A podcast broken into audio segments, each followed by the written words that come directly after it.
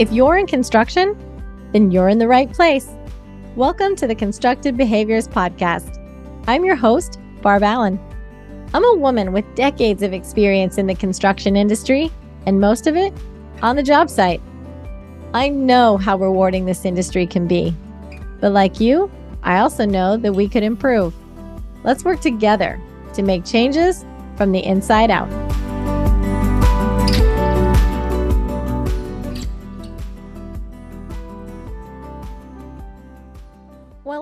Women's confidence workshop, I was asked the question why was it limited to women? Such a great question. I mean, I am a firm believer in equality and inclusion, and yet I was having a women's confidence workshop. Why? Why would I limit that particular workshop to women? I'm going to answer that question by taking you back. First 15 years of my career after I graduated college, I avoided women like the plague. I did not want to be associated with other women. Um, caveat there was one woman on my job site from day one, Shelly. Um, we have remained friends for decades now. But other than that, I literally avoided women. If we were to have a company wide meeting, which we used to have quarterly, I intentionally made sure I did not sit at a table with even another woman. I did this because I wanted to be accepted by the men that I worked with. I wanted them to see me as one of the guys, and guys didn't go seek out women to go sit with. Whatever I thought their thoughts are would be if I sat or or conversed with other women. I didn't want them. I didn't want those thoughts, so I avoided. That started to change for me in probably 2012, 2013. Um, so maybe my math isn't right with 15 years. Anyway, I don't want to do that math right now. Um, but in 2012 or 2013, the director of field operations asked me to join NAWIC. For those who aren't familiar, NAWIC is the National Association of Women in Construction. I did not want to join. I was still avoiding women. Um, and to be honest, I had become really uncomfortable around other women. I, I didn't know how to communicate with them. Um, I was afraid they would judge me.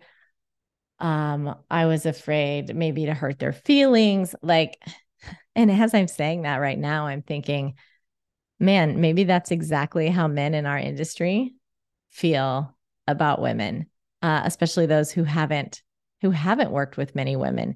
There is a there is a fear of the unknown. Uh, and I definitely had it. But I was asked to join by a senior member of the leadership team. So I was going to do it. And I went to my first meeting and I thought, okay, if I'm going to get anything out of this, I need to get involved. So I did. And I can tell you with 100% certainty that that organization changed the trajectory of my career. Now, this is not an episode about NAWIC. If you do want to learn more about NAWIC, I'll put a link to their website in the show notes. But today, this episode is instead about the ways that exclusive groups can provide benefit to individuals. And I get that that could seem contradictory to what I said in episode four about women's groups not moving women or companies forward. But I'm going to ask you just bear with me as I try to articulate the difference.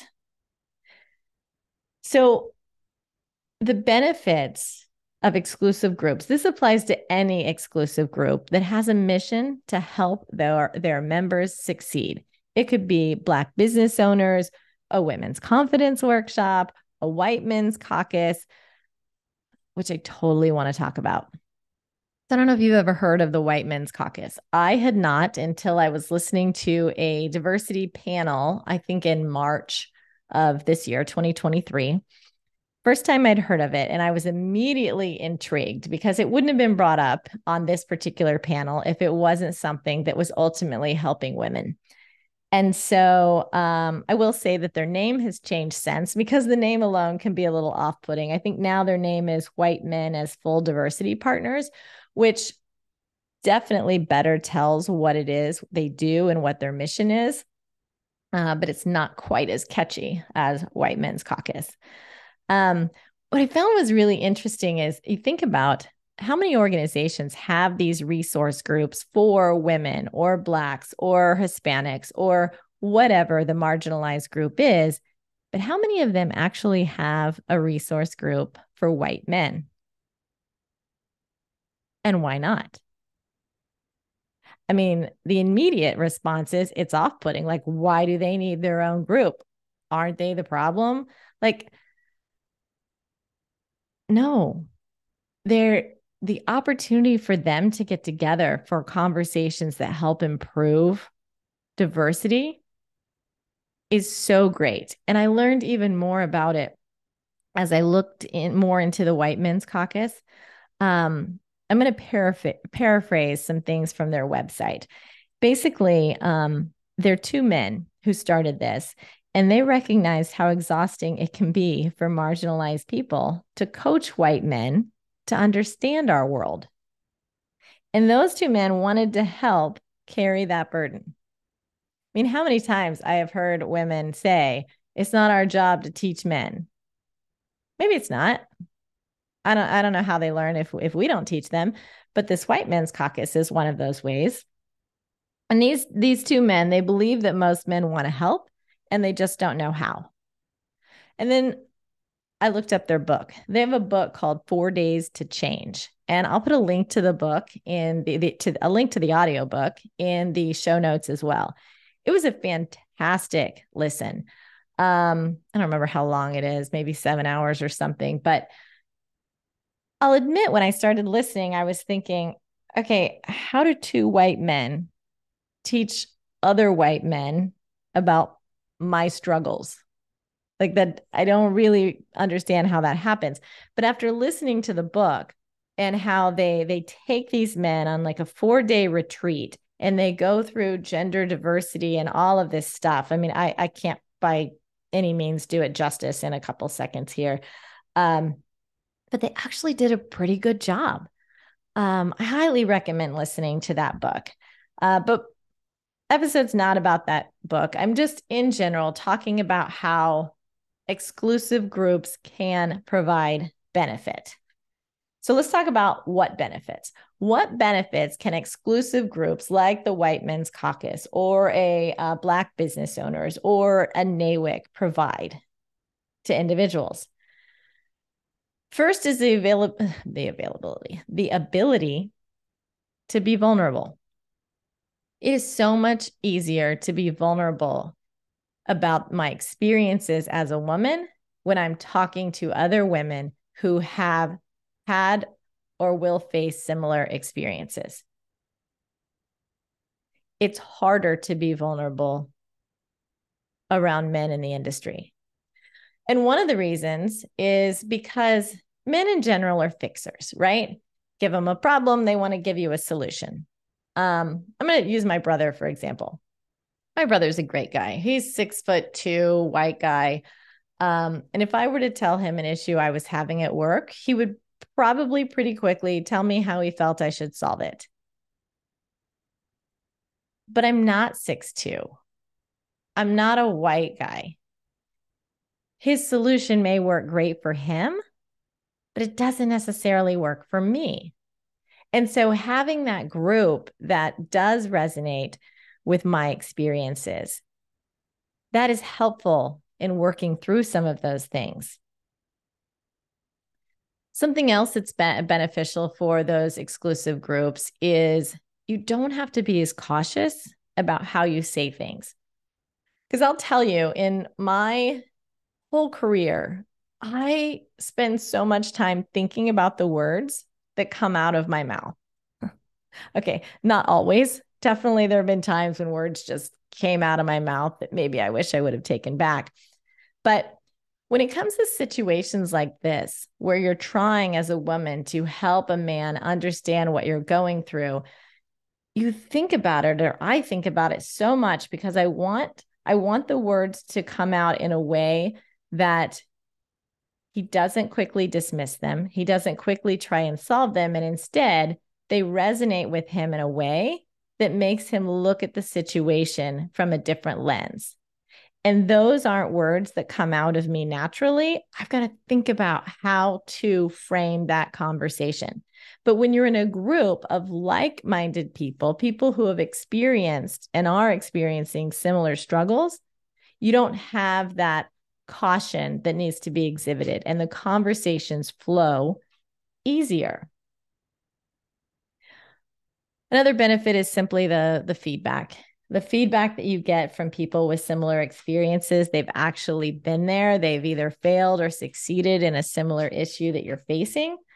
Um, and most importantly, what I found from NAWIC was that I wasn't alone. I mean, like I said, I'd spent so many years trying to do this on my own or getting feedback from the men that I worked with and for. And all of a sudden, I was like, I'm not crazy. I'm not alone. These women understand what I'm going through. Those are real benefits of exclusive groups. Now, are there negatives to having exclusive groups? Absolutely. Three that I want to talk about today. One is that exclusive groups are not effective at creating allies.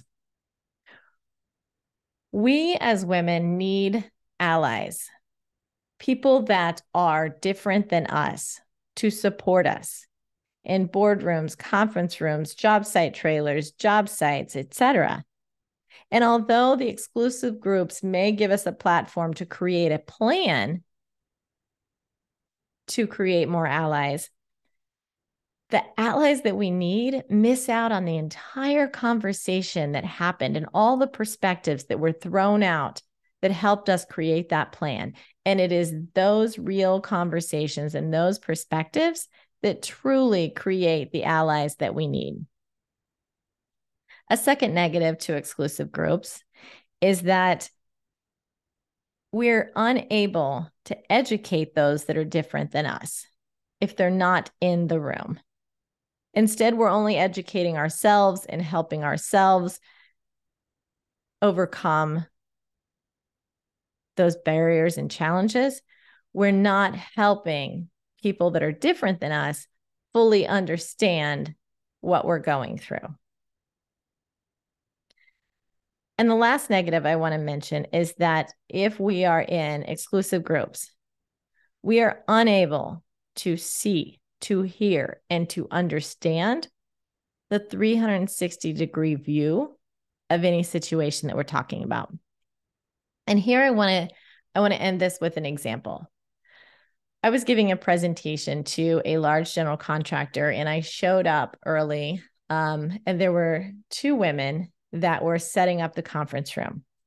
They were not administrative assistants, they were project manager, superintendent. They were moving the tables around, they were getting the AV up and running, they were setting the lunches out. Um, and at one point, I said to them, if this were not a female focused meeting, who would be setting up the room? And they just looked at me and said, I, I don't know. I never thought about that. And as women, we can have that conversation. I mean, we many of us have had that conversation. Why am I always asked to go set up the room? Why am I always asked to go order the lunches? But what women don't realize is what comes out in the conversation when they're together. And during the presentation, it was a presentation to men and to women. I asked that question. I asked if anyone in the room knew who probably set up the room that day. The men did not know. And then I told them who set up the room, and I asked them this question Raise your hand if you've ever been asked to set up a room. Not a single man in that room raised his hand.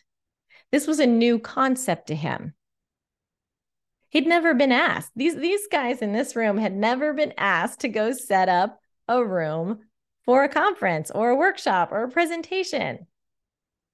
So it doesn't do us any good to be upset that the men aren't participating. They've never been asked, it doesn't cross their mind. It's just magically set up when they get there. And if we are having exclusive conversations, we don't know that.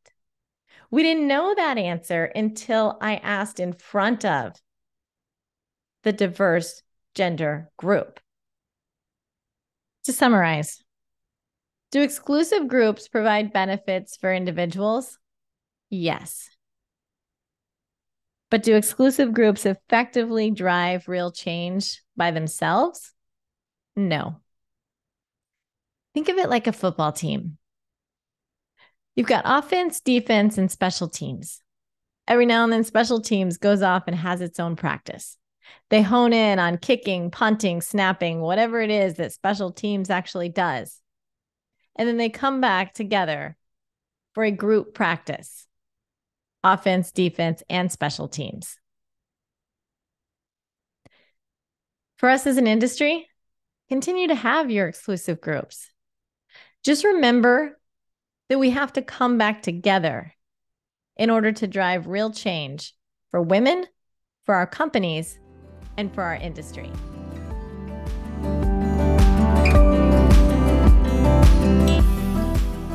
If you know someone that could benefit from this particular episode, then share it with them.